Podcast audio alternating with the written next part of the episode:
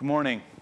I want to welcome all of you to worship. We're glad that you guys are here. Glad that we can continue on with this coming home teaching series that we are in. This is a uh, series where we're looking at one part of one chapter of the Gospel of Luke, Luke chapter 15. And it's a passage of scripture that, as we talked about last week, is commonly referred to as the parable of the prodigal son. Okay? Now, the parable of the prodigal son is uh, a story, and if you were here last week, you heard us talk about the first part of it. It's a story that Jesus tells, and, um, and essentially the story is that there is a father with two sons. The youngest of the sons goes to him one day and says, I wish you were dead. I wish you were dead because I know what'll make me happy. I know what my life should be about. I don't need you and your morality and your religion and everything else. If I could choose my own path, then my life would be much better off. And so the reason, the thing that's keeping me from happiness is your existence. Because as long as you're here, I don't have access to money. I can't do the things that I want to do. I have to follow your rules. I have to do the responsibilities. I have to be in this house. I have to have the values and the, uh, at least the appearances that go along with it. And so if you were just out of the picture, I can't tell you how much better off my life would be because I could finally be happy because I know what will make me happy. I know my rights and I know myself, and I will be in charge of, of what is best for me. As we said last Sunday, there was this, this amazing, miraculous response of the father to this, to this younger son. Because the father takes 50% of all that he has, all of his money, all of his wealth, all that has been inherited in the family through the generations. You think about this, he takes 50% of it, and instead of waiting his son, younger son having to wait till he dies to inherit it, he just gives him the 50%, no strings attached, and says, There, go be happy. Go be happy. And so the younger son goes and says he goes to a distant country. He can do whatever he wants to do. And like every single one of us who has ever, in big ways or small ways, followed this path, the younger son has a hard lesson to learn which is that having your ideas and your morality and your truth and your things that are right seem so appealing and promising, but they are so much better in promise than they are in reality. Religion's not about rules for the sake of rules. It's the Creator looking at us going, I'm telling you, this is how you'll come alive. And we're like, yeah, no, I, I don't think I need that part of the Bible. I'm too enlightened for it. That's just not the section that is my truth. It could be someone else's truth, might be Rob's truth. It's not my truth, though. Rob has his truth, I have my truth. We'll just pick our truths. It seems so appealing. And yet, the promise of it does not give life. It leads us to a place where we are friendless, where we are alone, where we are isolated, where the world has kind of come crashing in on us. And that's what happens to this younger son. He blows all of the money. It's not as fun as he thinks it's going to be, it's not as wonderful. And in the end, he is by himself. And he says, as he is starving to death, let me go home and see if my dad will allow me to come back, having blown half of the family fortune. And let me just see if he'll hire me as a servant so that I don't die. And when he comes back and his father sees him, as we read last week, this amazing response, the father runs to his son and embraces him and gives him the finest robe that the house has left and the nicest ring that he can find. And they throw a party and they kill the fatted calf, which is the nicest food that they have. And they celebrate because this son is back fully accepted as the son of the father, not as a slave, not as a servant. Now, as many of us know, we asked the question to consider this week is what does it mean to identify where that younger son lives in us? Because he does. He lives in every single one of you. I hope that this week you've been able to see certain parts. You're like, yeah, I got it. I'll just kind of do this my way. And ask ourselves the questions like, what's God's design for this? How do I live under the idea that God has designed my life to work certain ways? How do I, how do I pay attention to that to come more alive and how I handle things? But also, this is not just the story of the prodigal. It's, that's how it's become commonly known, the story of the prodigal. And the Bibles that we have around campus here, the, the heading doesn't say the parable of the prodigal son. The heading in the Bibles around covenant say uh, the parable of the prodigal and his brother. And this week, we're not going to talk about the prodigal. We're going to talk about his older brother, the one that we often don't spend as much time on. We're going to bring the scripture passage up here. And again, we're going to ask the question how does this older brother, this older son, live in each of us? Because he's a part of every one of us in some way or another. Luke 15, starting in verse 25. Now his older son was in the field, and when he came and approached the house, he heard music and dancing. And he summoned one of the servants and began inquiring what these things could be. And he said to him, Your brother has come, and your father has killed the fatted calf because he's received him back safe and sound. But he became angry and was not willing to go in. And his father came out and began pleading with him. But he answered and said to his father, Look, for so many years, I have been serving you, and I have never neglected a command of yours, and yet you have never given me a young goat so that I might celebrate with my friends. But when this son of yours came, who has devoured your wealth with prostitutes, you killed the fatted calf for him. And he said to him, Son, you have always been with me, and all that is mine is yours. But we had to celebrate and rejoice, for this brother of yours was dead and has begun to live, and was lost and has been found. Amen. Let's pray together. Lord, we ask that you would speak to all of us here today, we pray, of your good news. We trust in this and ask this in Jesus' name. Amen. To be clear, if we're being honest, it's really understandable why this older brother's upset, right? Every one of us has been probably in many positions where you felt angry or resentful or bitter about how someone else was being treated and you felt like you weren't getting what was due. And you're like, I'm right. And at some level, we would look at this passage and go, it's, I understand why the other brother's angry, right?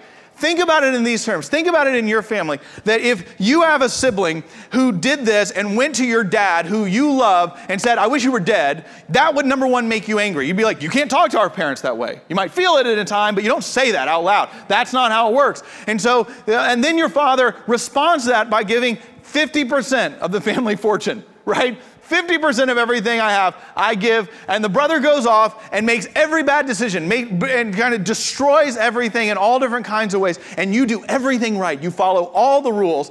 And then you come in from a hard day's work one day, and there's a party going on for your brother who's returned. Now, if I am that older brother, there is a piece of me, and this might, and you can pray for me, and I guarantee I need prayer in all different kinds of ways, that would sit there and go, okay, let's see. So we gave him 50%, he blew it all and he came back and we gave him the nicest robe and we gave him the nicest ring and jewelry in the family and we gave him the nicest food and then we threw a huge party, probably cost a lot of money to have all of our neighbors and everyone else here. Whose 50% did that come out of? That's right, it's mine right? It's like that would be the part for me, the one who's done everything right, the rule follower, the good one. Remember the one that has never abandoned you or wished you were dead or squandered your money? That one. You are now compensating and rewarding him from the part that's supposed to even be for me. Like, seriously, I mean, it is really understandable. And yes, is it a perfect response? No. Yes, he kind of seems spoiled. He stays outside of the party. He doesn't go in. He's not very nice to his dad. It probably brought some public embarrassment. But really, is it that big of a deal? Is it that big of a deal? That's what we're going to ask today. As we did last Sunday, we're going to look at this in two different ways. Number one is, is it really a big deal? And number two, if it's a big deal, what do we do about it? Being this elder son. Number one, is it a big deal? Number two, if it is a big deal, what do we do about it? How do we come home. If we're honest, it might not seem like that big of a deal, the response to the elder son. This is Mother's Day. I hope you know that. If you don't know that, you don't have much time, but you better get working after the service to get some things done. Today is Mother's Day. And if for the moms that are here, or grandparents or aunts or babysitters or people who have younger children that you care for, if you heard that your child was going to go one of these two paths either the dutiful rule follower who does everything right or the prodigal who goes off and creates all kind of destruction and wastes money. Most of us probably all of us here today would be like i choose the rule follower right that's who i want i'm not saying it's perfect not saying there's not flat sides to it but if we're going to have one of these two paths going i would love that path right it's, it's like far less destructive to them it's going to be far less destructive to other people it seems a lot less expensive than you know than the path where they're blowing 50% of everything it feels like it's a lot less drama and public embarrassment and public shame is it perfect? No. But let's be clear, we're, we want the rule followers. That's what we want church to be, right? Church is supposed to teach our kids how to follow the rules. So to, to, to teach them to not go be the prodigal. That's what it's supposed to do. Keep us on the straight and narrow. Jesus talks about straight and narrow. That's what it's supposed to be. How do we do that? I want to submit to you today that it is a huge deal. And that if we really stop and think about it, I'm not certain of the two paths that this is just clearly the better one we would want for ourselves or for our children. Henry Nouwen writes about this. We're going to bring uh, one of his quotes up here right now. He talks about the, the lostness of the older brother. And this is what he says He says, The lostness of the elder son is much harder to identify. After all, he did all the right things. He was obedient, dutiful, law abiding, and hardworking. People respected him, admired him, praised him, and likely considered him a model son. Other parents were going, Someday, you, we wish you were more like that. Outwardly, the elder son was faultless, but when confronted by his father's joy at the return of his younger brother, a dark power erupts in him and boils to the surface. Suddenly, there becomes glaringly visible a resentful, proud, unkind, selfish person, one who had remained deeply hidden, even though it had been growing stronger and more powerful over the years. I wonder what does more damage lust or resentment. There is so much resentment among the just and the righteous. There is so much judgment, condemnation, and prejudice among the saints. There is so much frozen anger among the people who are so concerned about avoiding sin. This is what Nouwen's writing about. This is how he's starting to describe the lostness of the elder son in all of us. And I want to use this text for a minute to try to convince you that, yes, it seems like the more logical choice that this might be the better way to go. But being and pursuing and teaching others just to be the eldest son, the rule follower, the dutiful, successful one, has all kinds of destruction in and of itself. Number one, is it a big deal? Well, the text says it is. Why? Well, first off, there's like internal stuff about the elder son that's just not very fun. Like you read this parable, and there's a part of the younger son that not that you approve of it, but it's like almost refreshing to have someone going, I'm just going to do do my thing, right? It's not that you want it, but there's a part of you that can at least resonate with. I don't know. Nouwen writes that it's sometimes even like a, a, a jealousy. It's like I sometimes wish I could just do like just be like, I'm just doing my thing. I'm not worried about the implications or how people are going to look at me anymore. But there's a coldness to this older son. It's a coldness that should bring a chill to us if we say this is the path we'd rather have people choose. You see it, for example, in the loss of joy and fun and spontaneity in the older brother. Now, think about this. Think about this from the text we read. The older brother returns from a day out working in the fields, and you're going, Yeah, well, it's understandable he was upset because of his younger son being welcomed back the way he was. But if you think about it, the older brother has a coldness to him that shows up before he knows his younger brother's there. He comes in from the field and he hears that there's a party going on inside the house that was not planned, that was not on the schedule, that he had not been made sure he was invited to, that he didn't understand what it was about. And is his first response to go in there and say, Hey, what's the great thing? What's going on? Why are we celebrating? No. His initial response is to stay outside and to go to one of the slaves and go, What's happening here? What's going on? Why is there a party going inside? Was this on the books? Was this scheduled? Was this a calendar event? I didn't get invited. What does that say about me? What's going on here? His first response is not to go inside assuming the best. His first response is, This is not how today is supposed to work. This was not how the rules of today were supposed to happen. There is a loss of joy and fun and spontaneity in this older brother that slowly happens and corrodes our hearts over time. And we see it here. I don't know about any of you, but as I get older, this is something I think about for myself. This is something I worry about myself. The people who know me and care about me would probably say I am less spontaneous and less fun than 15 years ago. That, that gives me pause right? And I can sit there and look at him like, yeah, but I've got responsibilities now, right? I can't just go willy nilly through life, right? I got like a mortgage that has to get paid, and we've got health insurance, and um, we have to have staff meeting, and we have things. I don't get to come into covenant as the head of staff and just walk in a staff meeting whenever I feel like it. Just like, hey guys, what's going on? I'm just kind of like laid back and having fun. Doesn't work that way. I lose my job. We lose everything. It's not good. That's not going to be serving my family, which I'm called to do. And so we've got things, and we've got agendas, and we've got discipline, and we've got goals, and we've got to work through that. And yet, in the midst of those things, all of which seem right in the moment, there is a hardening of one's heart to spontaneity, to fun, and to joy. Is that what we want for the people we love? We see it already in this elder son. There are internal consequences that make you go, ugh, I don't think that's what I want for someone I love. But there's also external consequences. Take, for example, what happens when we start living this way that the breakdown that we see in relationships that's here. You see, when your goal is to be the good one, the successful one, the rule follower, the one that people look at going, oh, Michael Nicely, model, perfect, you know, wonderful guy, perfect husband, great kids, everything must be wonderful for him. When we kind of enjoy that, when we when that comes to describe us, then what happens in that moment is that others become our competitors. They become the measuring stick with which we look at ourselves and discern that others look at us, right? And so we sit there, and all of a sudden, other people are not people we can just be happy for or in relationship with. They're our competitors. Because if they're doing really well, that reflects poorly on us. You know that piece of you, and we're not supposed to admit it out loud, but that piece of us when someone, maybe even someone in our family, struggles, and that little bit of you that likes it, you know what I'm talking about? That little bit of you that's like, I knew they weren't that great. I mean, you don't say it out loud, and that might not even be the majority of what you feel, but there's that little bit of you that enjoys kind of going, I don't struggle with that. I don't, I don't know what that says. I'm not making what it says. I'm just saying I don't struggle with it. You can determine what you will from that, right? That's what starts happening. All of a sudden, other people are seen as the competition. They're no longer seen out of relationship or serving one another or love or intimacy. They become distant from us. We see it in this passage. One of the most chilling parts in the entire Bible is found in this passage. When the father comes out of the party and engages his older son, and his other older son looks at him and says, You've never done anything for me. You've never even given me a goat to have a party with my friends, because that would be a great party as long as we had a goat, right? You've never done anything for me, but when this son of yours returned, you killed the fatted calf.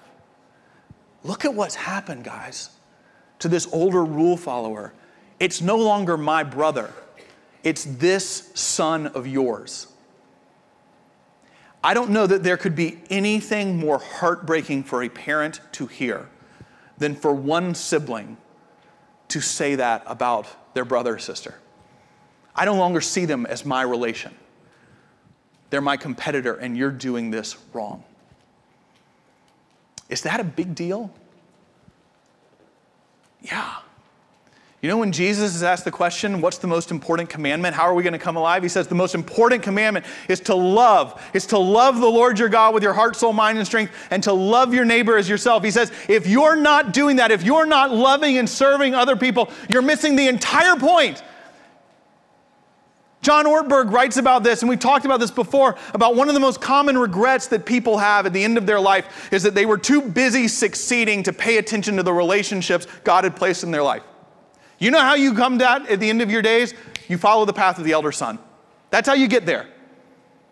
Because you're so worried about making the right decisions and doing everything right and getting ahead and being seen for who you are and being responsible and being, being dutiful. That actually, some of the richest gifts of life pass us by and we don't realize it until it's too late. Friends, this is one of the hardest passages of Scripture because what we realize and are confronted with here is that the younger son says from the beginning, I am doing everything that I want to do. And the older son makes every decision the right way and both of them wind up being as lost as one another.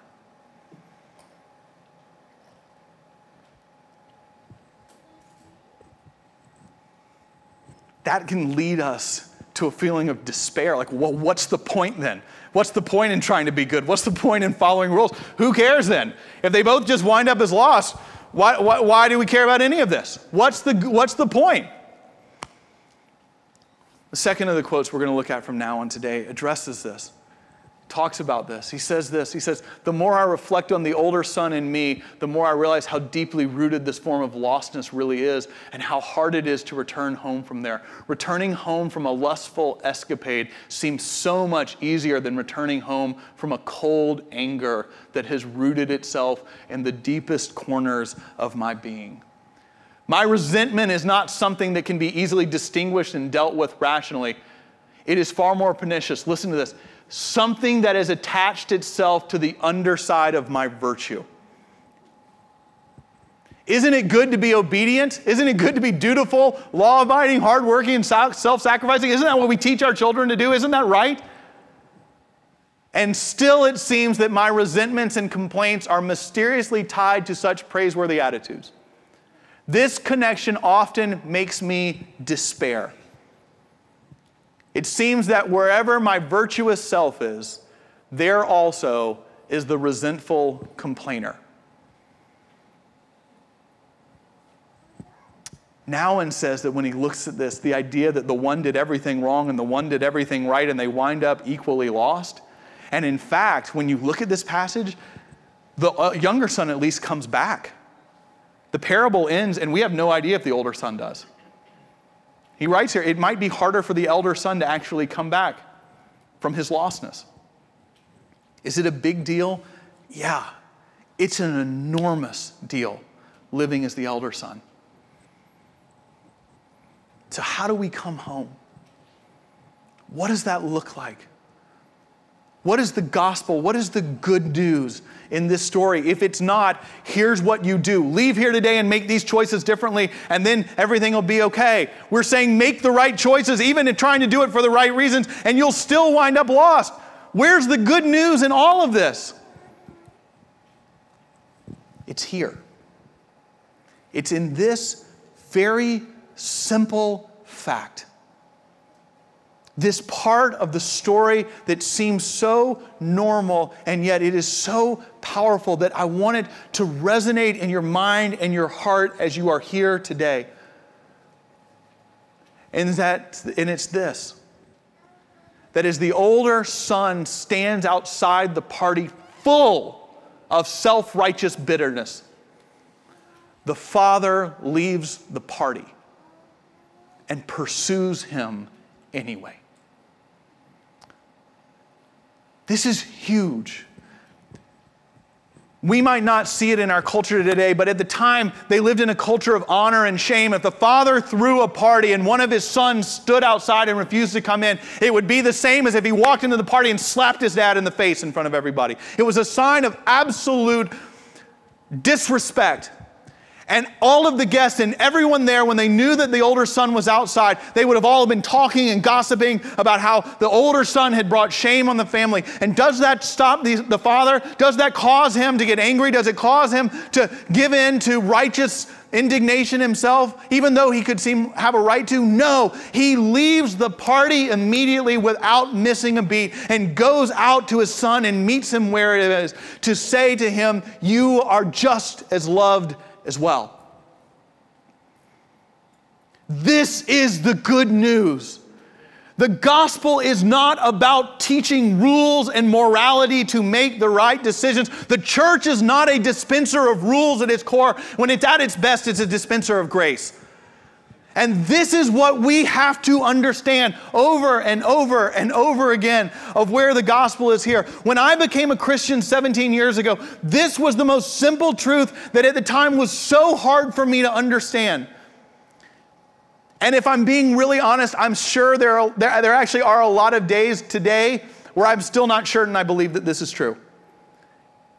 The idea that God loves all of me the idea that God sees me just as I am. The good parts, the parts I want on a resume, the parts that I want people to respect, the charitable parts, the selfless parts, as well as the parts that I keep hidden, as well as the parts that are selfish, as well as the parts that are envious, as well as the parts that, that um, I would be embarrassed for any of you to know. That God sees all of that and says, Thomas, Daniel, you are my beloved.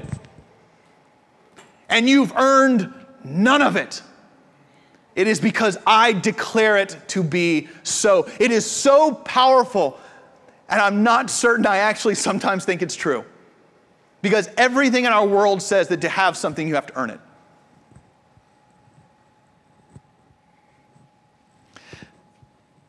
This is my hope for each of you. My hope for each of you is that today, as you are here, you have no secrets from God.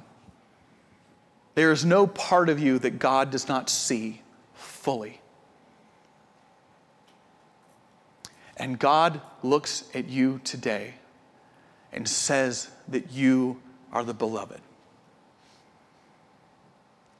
Hallelujah. And amen. Let's pray. Lord, we ask this day that you would be with us, that you would help us to see the good news in this passage that we are declared worthy. Help us to identify this older son as it lives in each of us.